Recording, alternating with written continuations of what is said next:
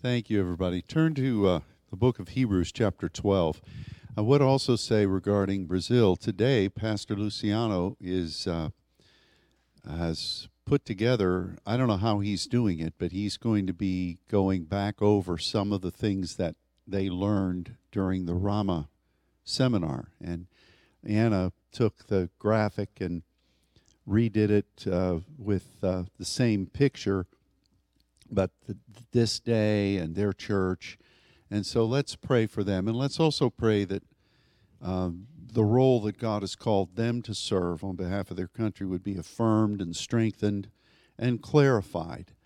And we need God's strategies. We need each of these pastors to be able to not compete with one another, but to embrace what God has anointed them to do, and to um, and to do that. So we just God got all these things, but we need his strategy. But today, let's pray for um, the First Fruits Church as they're redoing Rama, which should be interesting. Uh, I had. Uh, it's so sweet though, because they they're they're doing they're trying so hard to grasp these concepts from the Scripture, and so this week I've had the privilege of being able to speak with them and uh, to try to explain more more for, more clearly some of the concepts so that they they really understand them to where they're able to teach them. So I've been praying for them today that they'll do that um, with great success. All right. Hebrews chapter 12, verses 1 and 2, we're going to be reading. This is such a well known passage, uh, but we're going to focus on something today that is, um, I believe, directly from the Spirit for us. That's always good, isn't it? Um, but it's a new, it's it's an old concept, but it's a new concept, and I think we as saints need to recognize it. So, verse one, Hebrews chapter twelve. Wherefore, seeing we also are compassed about with so great a cloud of witnesses. Let's stop there. You know, in so many uh, internet Pentecostal focuses now, um, there are a lot of people that are talking about the great cloud of witnesses, and a lot of the things that they're saying are right, and a lot of the things they're saying are pretty fanciful. Because I think, yeah, this this is. Uh, let me just say, this is the topic de voyage right now. This cloud of witnesses businesses, and there are a lot of people teaching about it. We know what God's word says.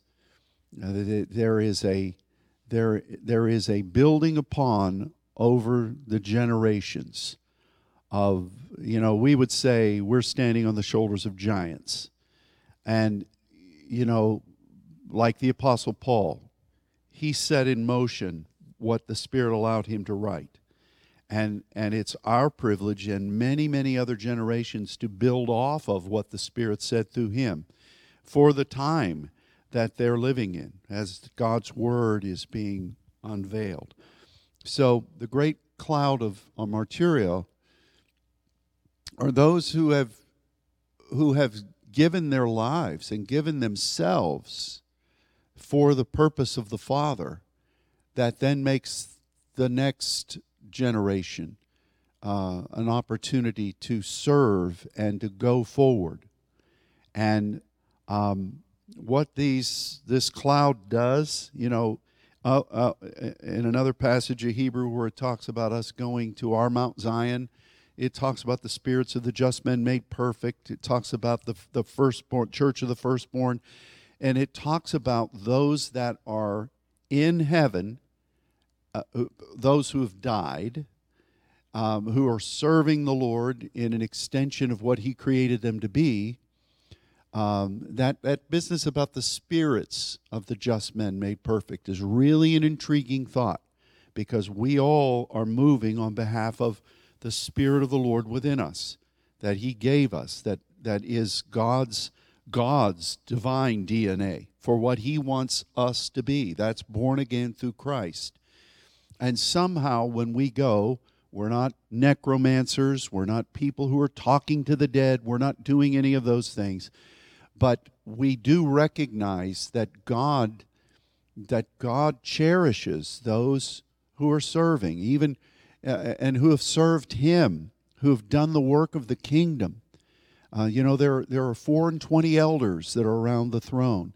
When John was there in the heavens, he's talking to someone that he thinks is an angel, and he says, You know, I'm one of your fellow servants, the prophets. Don't lay before me. So, how God does all that, I don't know. We don't go there talking to the dead. We don't go there to, to, to mystify ourselves by asking, you know, Billy Graham questions or anything of that nature. That's not what we do. But yet, God, in God's economy of love, he, he cherishes and He rewards those who have served Him. And I, I, have, I have some grasp of how that works, but I dare say wouldn't try to explain it because it would create vulnerabilities for us. But this great cloud of witnesses is very operative as God brings things to a head as the as the, the, the word of God is being unfolded right in front of us for the times of the end. Uh, this is heaven is a very active place, and so Paul or the writer of the Hebrews, whether it was Apollos or Paul or whoever it may have been, um, he says, since we recognize that this we we know we're encompassed about with so great a cloud of witnesses. That encompassed about really means that we're, we're entwined. We're all part of God's plan. How do you separate what God's doing here from what God's doing here? It's an encompassing thing. And, and it's wonderful to see only God could orchestrate that. Only God could do that.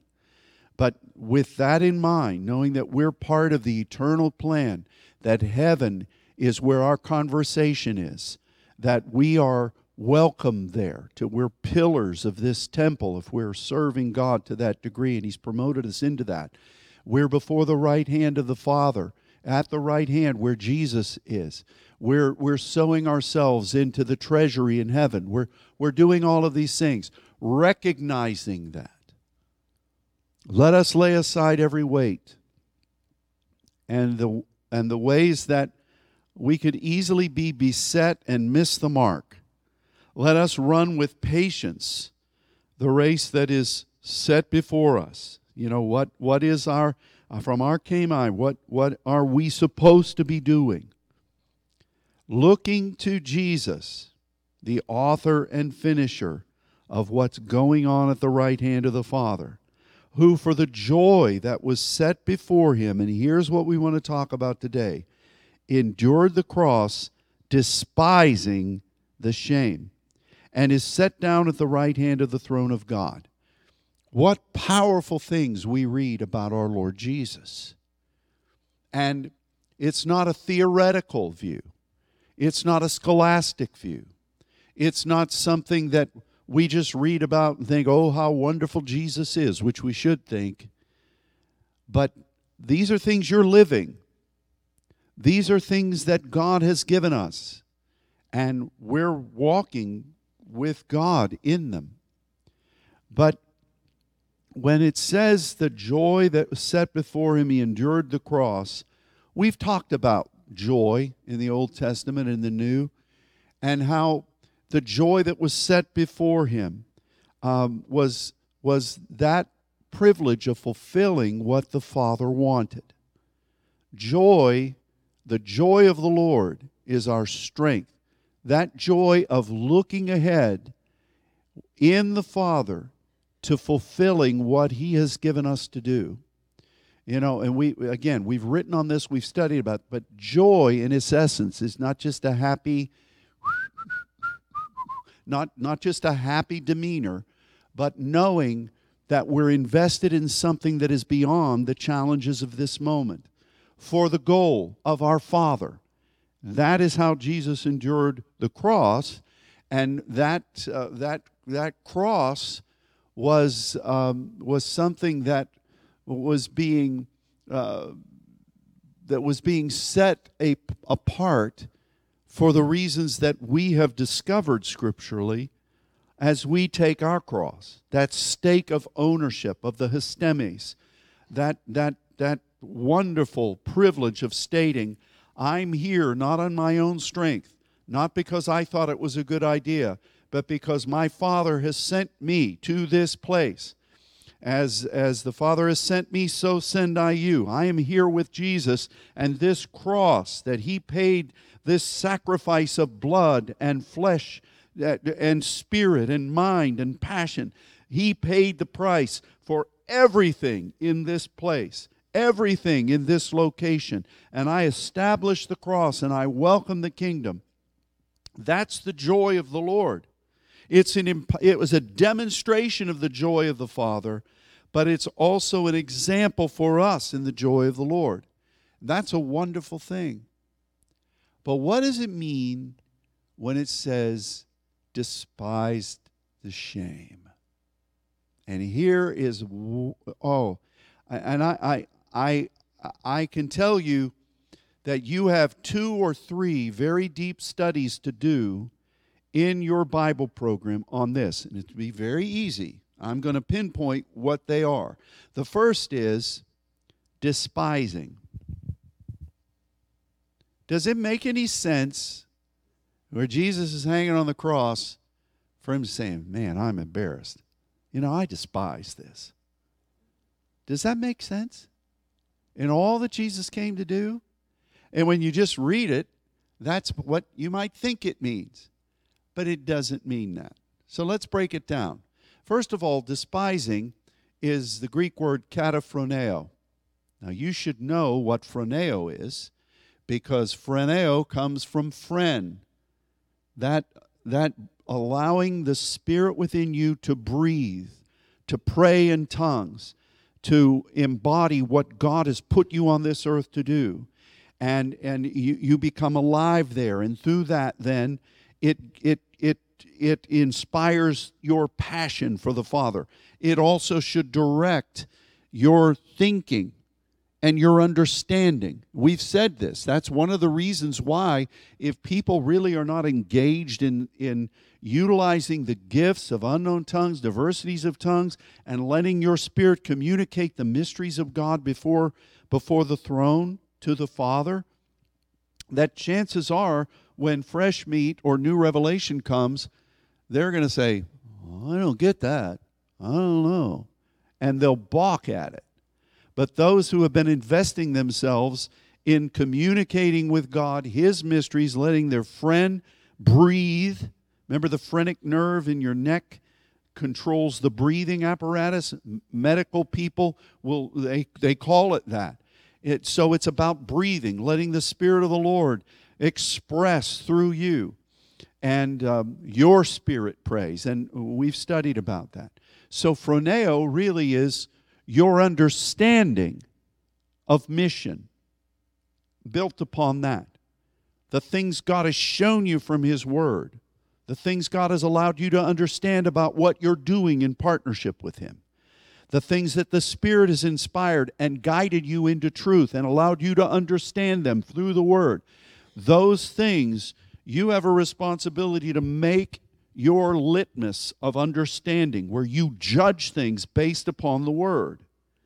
So when you come to kataphroneo, that says that first of all, you may not understand everything, but what you do know makes you aware of what's going on around you. And if something is not aligned with that, you say, uh uh-uh. uh you don't.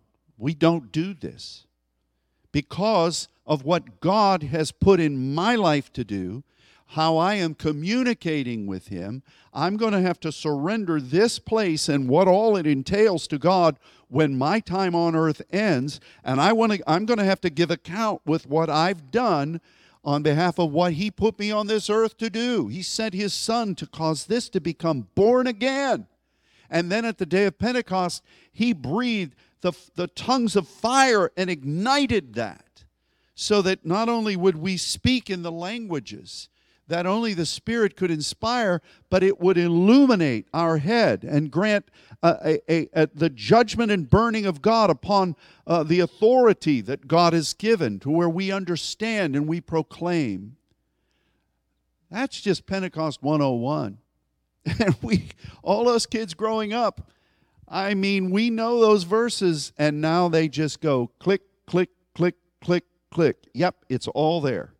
And that's important for me because, and it should be for you, because when we're dealing in the spirit realm, it's not about emotions or what this prophet Joe said over here or what somebody else may said. If it's not, thus saith the Lord, I don't want it because the enemy's just waiting for people to go off half cocked or in their imaginations or you know the, the pathway to hell is is straddled with good intentions the, the broad is the way that leads to destruction. I want that narrow gate. I want that single eye. And i want to be what god has asked me to be. How about you? I want to be what god has put me on this earth to do. And and i want to I want to be aware scripturally. I want to make sure I understand what God is showing, and He will help you. He doesn't guide you into all truth alone, He lets you partner with Him in that truth so that you know that you know to do and to teach, as we were talking about today in Pastor Fabian's Sunday school class. The man with the experience, never at the mercy of a man with an argument. But when you have an experience in God that is absolutely foundationally secured in the Word, nothing moves you. I know whom I'm believed, and I'm persuaded that he is able to keep that which I've committed unto him against that day. That committed unto him is an interesting Greek idiom because it doesn't mean, well, I'm just going to do this and give it to God. He's my notary. No, no. I, am not committed to him, I'm committed with him. And that makes all the difference. That's the idiom there. So, how do we know? Through spending time with Him, spending time in His Word, praying, uh, welcoming the mysteries of God to be spoken forth through us, and then we interpret and we glean, and the Spirit guides us. And that, when that is in you, it's not that you're critical, it's not that you're judgmental, and I know that there's a narrow line there, but there's just something that comes over me when when somebody is misusing the scripture, even innocently. And I don't, you know me, I'm not bashing people. But I think that's not what the scripture's saying. That's not, I'm not saying that's what, what my tradition says. I'm not saying that's, well, we've always done it this way. Bless God, we're not changing. If the scripture's saying this and you're carrying it off over here, I don't like that. Now, King James uh, translation uses despise. So I guess I can say I despise that. I have no I have no it's not acceptable. I mean I mean I remember this is um, can I give a bad illustration? Uh, when the girls were in school, one of the things they heard me say if I knew that there was a topic that they needed to know and they were saying, I don't understand it, or, you know, I want to go to bed, I say, that is not acceptable. We're going to get this done and we're going to know it. And they turned out okay, didn't they? Um, but, you know, when it comes to the word, it's not acceptable. We, we've got to know what we believe. And, and we've, we've got to let that be our, our guide. And so to despise there is kataphroneo and you'll you'll see that used. So first study you do, not now while I'm preaching, but you look up that word and you see where it's used and you remember that it has to do with the base of who you are that Christ caused to be born again. And this is your functionality, your identity in God, your individual identity. You know, people oh, well, bless God, I'm a son. Well, yeah, you are, but what is your designation? Dennis served in the Navy. They just didn't run around saying they were sailors. They had specializations. They all knew, you know, he told us last week about all the training he had to do trying to get off the island. Well, he went to another island. And, you know, he had a specialization. Each of you have a specialization. Well, what's my specialization, Pastor? Well, study to show yourself approved. Let God reveal that. You know, you'll, you'll, you'll, we'll know them by their fruits. But each of you has that and God expects you to serve in it. But the point, though, is that the one thing we all have in common is we need to make sure that the spirit within is active. Well, how do I make it active? Well, first of all, you recognize that it's your job to keep it active.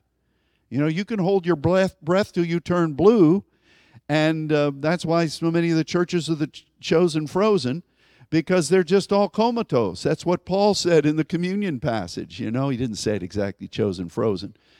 But it's up to you to stay breathing. How do I do that? Pray. Let your spirit pray. Pray. Pray in the spirit. Uh, don't do the old uh, spiritual. Every time I feel the Spirit moving in my heart, I'll pray. You're not going to feel the Spirit every day. You're waiting for that, you're going to be dead. You know what I mean?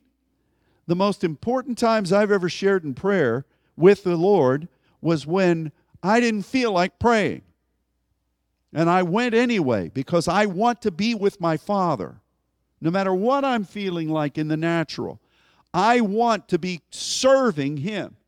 And I want to be spending, sending forth my words through the Spirit within, speaking to Him, the mysteries, building up my most holy faith. I need that. He needs that. That's one of the great divine mysteries. Why God made Himself in a position where He needs that from you and me, I don't know. It just has to be His love.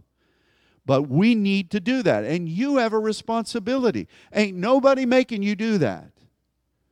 And and so, you know, I guess we could walk around during a prayer meeting banging on a pan, making sure everybody's doing what they're supposed to do. There was a pastor in Harlem, uh, a Chinese American guy that Pastor Fulton and I ministered at his church, and that's what he would do.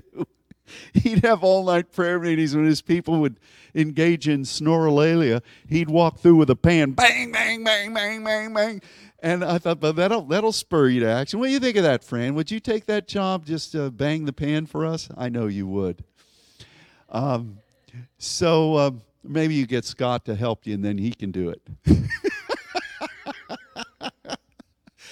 oh my! So anyway, um, it's up to you and and you've you've got to to me that is knowing that that has to happen and you just using the gift God gave us at the birth of the church that will lead you into lots of other wonderful aspects of development uh, you know when i learn something in in the scripture it's amazing how once that is in me my spirit will leap for that. My spirit will embrace that. And, and it's, it's, it's a wonderful thing. But it's up to you to do that. Even if you, even if you didn't go past second grade and you don't understand a lot of things we try to teach, I, I feel for you. But every one of us can pray in diversities of tongues. Every one of us can. There's no excuse. Oh, I don't understand. Well, do you know how to open your mouth and let the Spirit pray through you? Do it.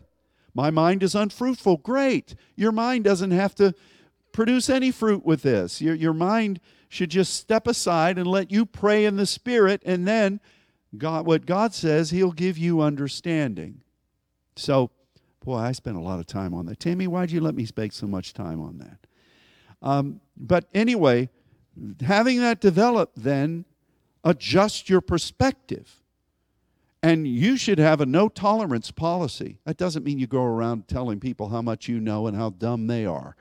Uh, you know, but but for yourself, don't fall for that banana in the tailpipe.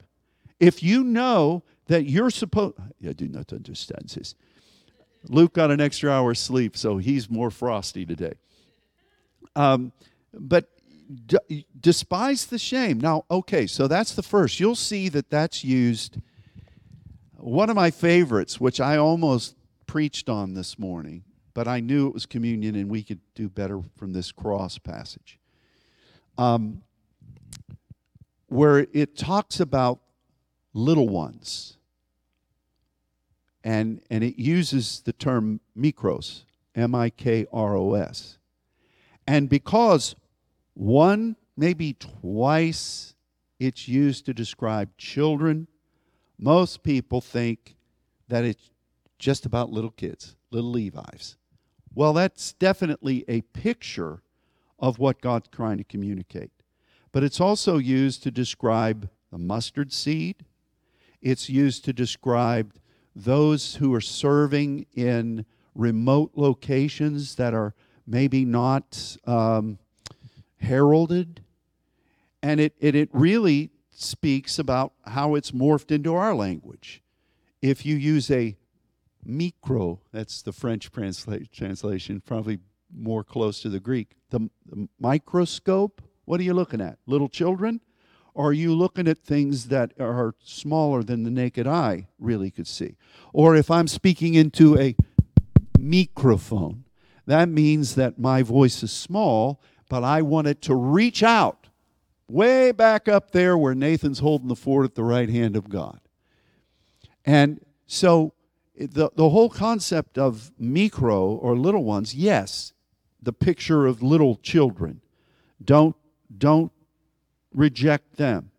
But in one of the passages where he's not talking about kids at all, Jesus says, make sure that you don't despise the mikros because the angels that are assigned to that always behold the face of the Father. That is an amazing picture. Now, all of us who grew up in church and have had little kids, we often like to apply that to our little babies. And that this is where the whole concept of guardian angels come from. And, you know, that's great. And I do believe that God protects our children. He's done that. He does that. We, we're grateful for that. But the concept is about the mikros. And the concept is about the ways of God, the face of God, and those angels that are assigned from the foundation of the world to serve the heirs of salvation, which is you in doing the will of the Father. And Jesus said, develop that area within you so that you do not despise the small thing. In the Old Testament, it says, Despise not the day of small beginnings, but that's what it's about. Neither should you despise the mustard seed, because even though it is that small, if you have that, you can say to this mountain, Be removed, and be cast into the sea. Or the mustard seed, though it's smaller than any other, will grow and the birds of the air will be there. The mikros, that's your second point of study. Look at where mikros is. And it's, it's very interesting. And that goes along with this uh, kataphroneo. So when you begin to partner with God in this deep place in your spirit, God will want you to embrace the small thing. How many ways have we seen that in the scripture? God extends his hand to you in the winter of seasons. There's nothing in it. It looks like there's nothing there. But he said, Will you believe? Abram has no children. He, he's looking for the Ezer of the Lord. And God says, Lift up your eyes and look. Can you believe? And Abram believed, and God said, That's righteousness. This is my friend. How many times has God said, I'm going to begin it in the small things. I'm going to work through a remnant.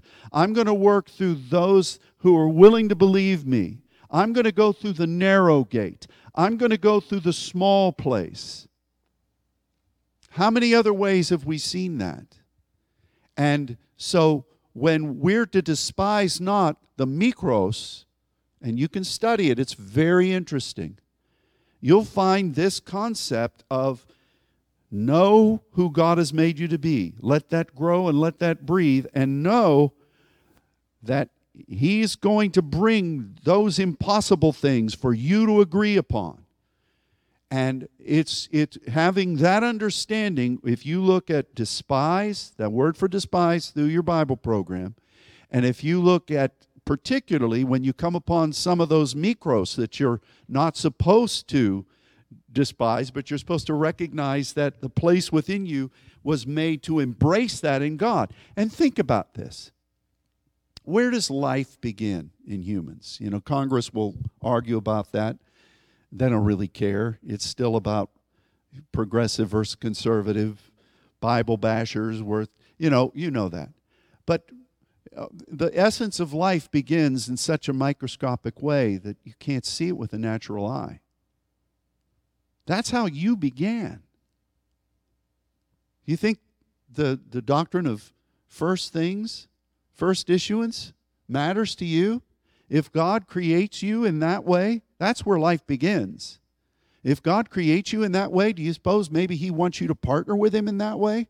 Not just to have a spade of babies, but to but to partner with him for things that are unseen, but yet you believe. So the despising here is very interesting.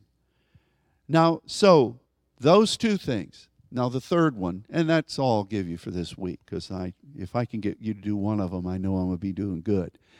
The third one is the shame. Why would he do this with the shame? Now this is very interesting. Put on your thinking caps, class. If you don't have one, Tammy has an extra in her purse. Um, now, the Bible says in the Old Testament, just stick with me here. Cursed is every man who hangs on a tree. And curse there, there are two main words for curse in the Old Testament. Cursed is everyone that hangs on the tree, has everything to do with shame and ridicule.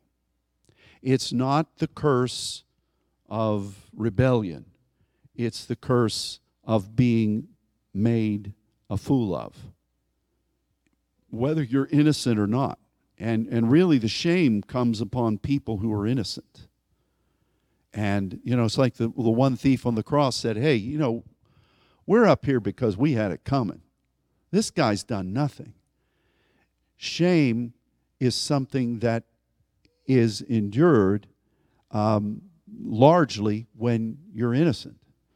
And so if you take that into the New Testament, you remember that uh, Christ, when it talks about him being crucified on a tree, now I'm not talking about the word for the cross, but on a tree, it's the same word, xylon, is only used there and to describe the tree of life. Got that so far? Now let's hop back to the to the book of Genesis.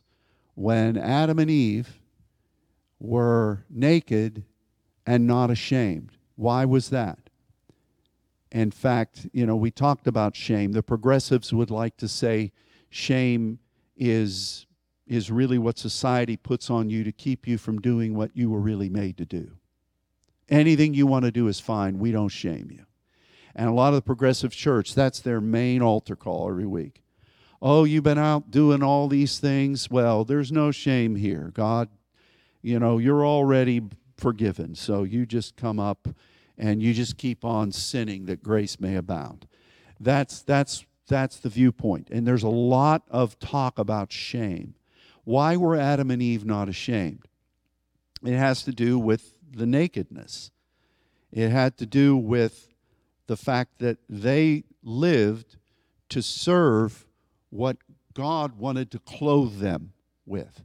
And they wanted to serve what the tree of life was wanting to sow into the earth.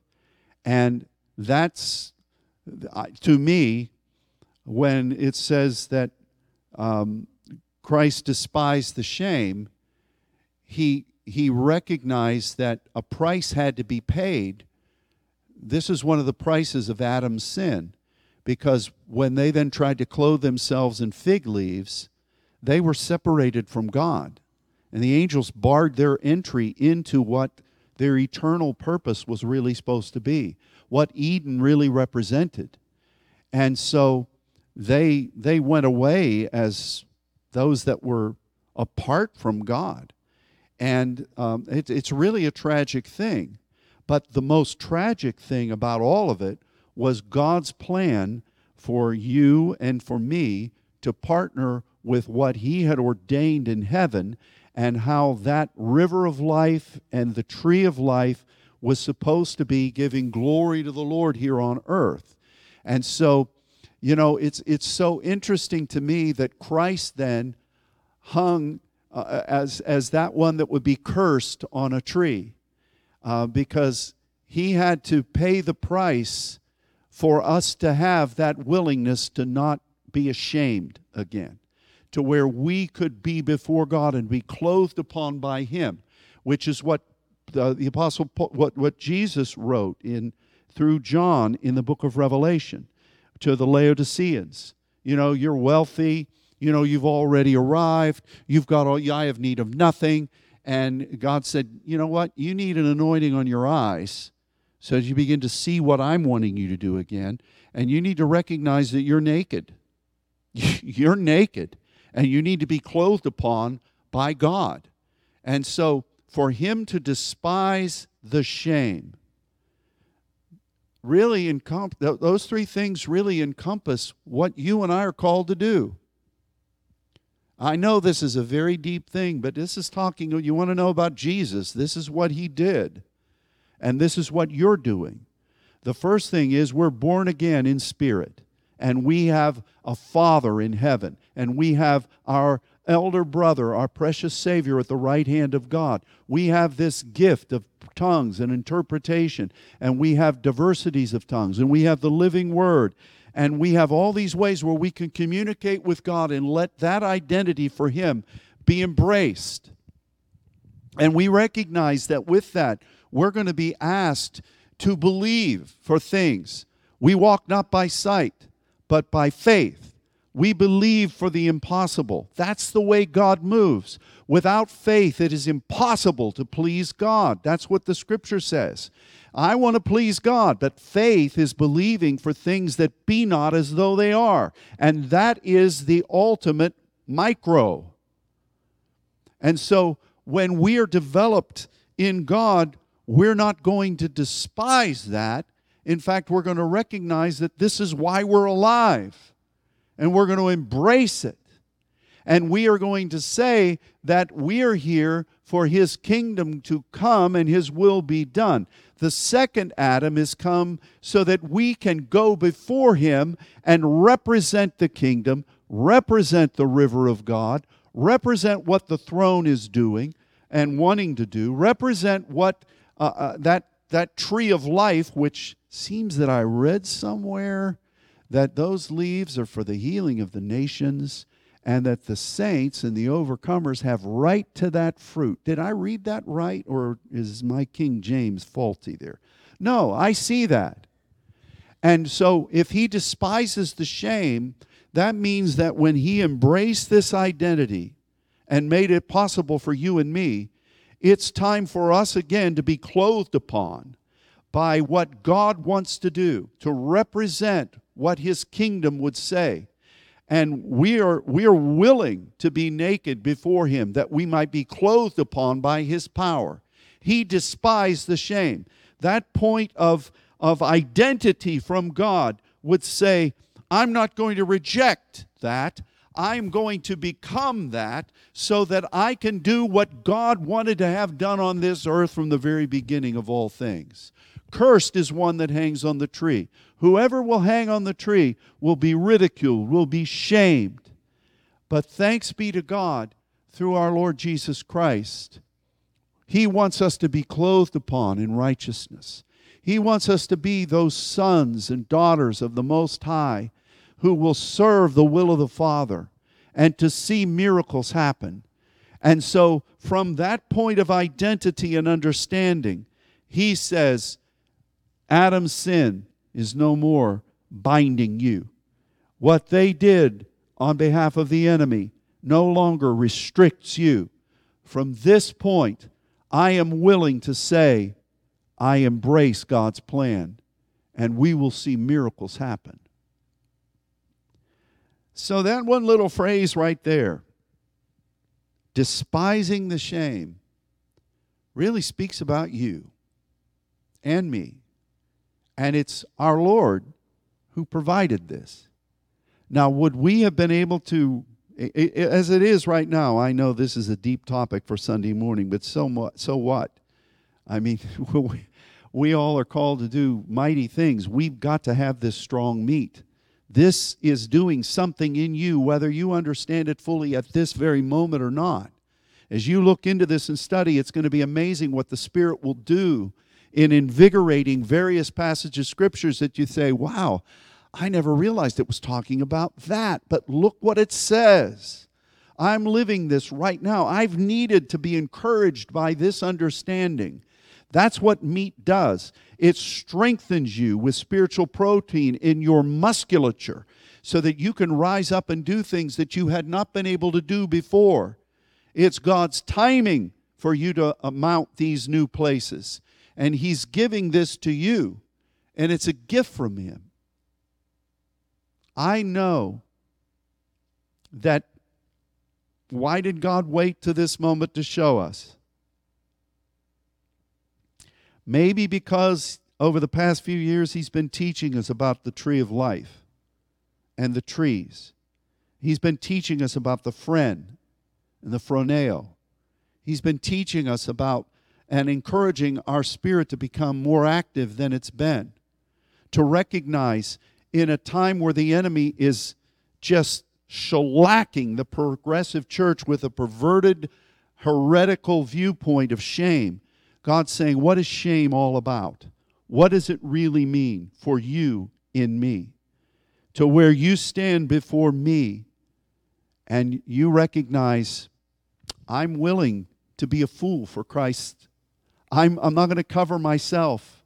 I'm not going to reject that point, but the coming upon me is going to be an amazing thing. The enemy said, Hey, you know what? Hath God said, you know, if you touch this thing, if you disobey and touch this thing over here, you know, your eyes are going to be open. You're going to be like Elohim.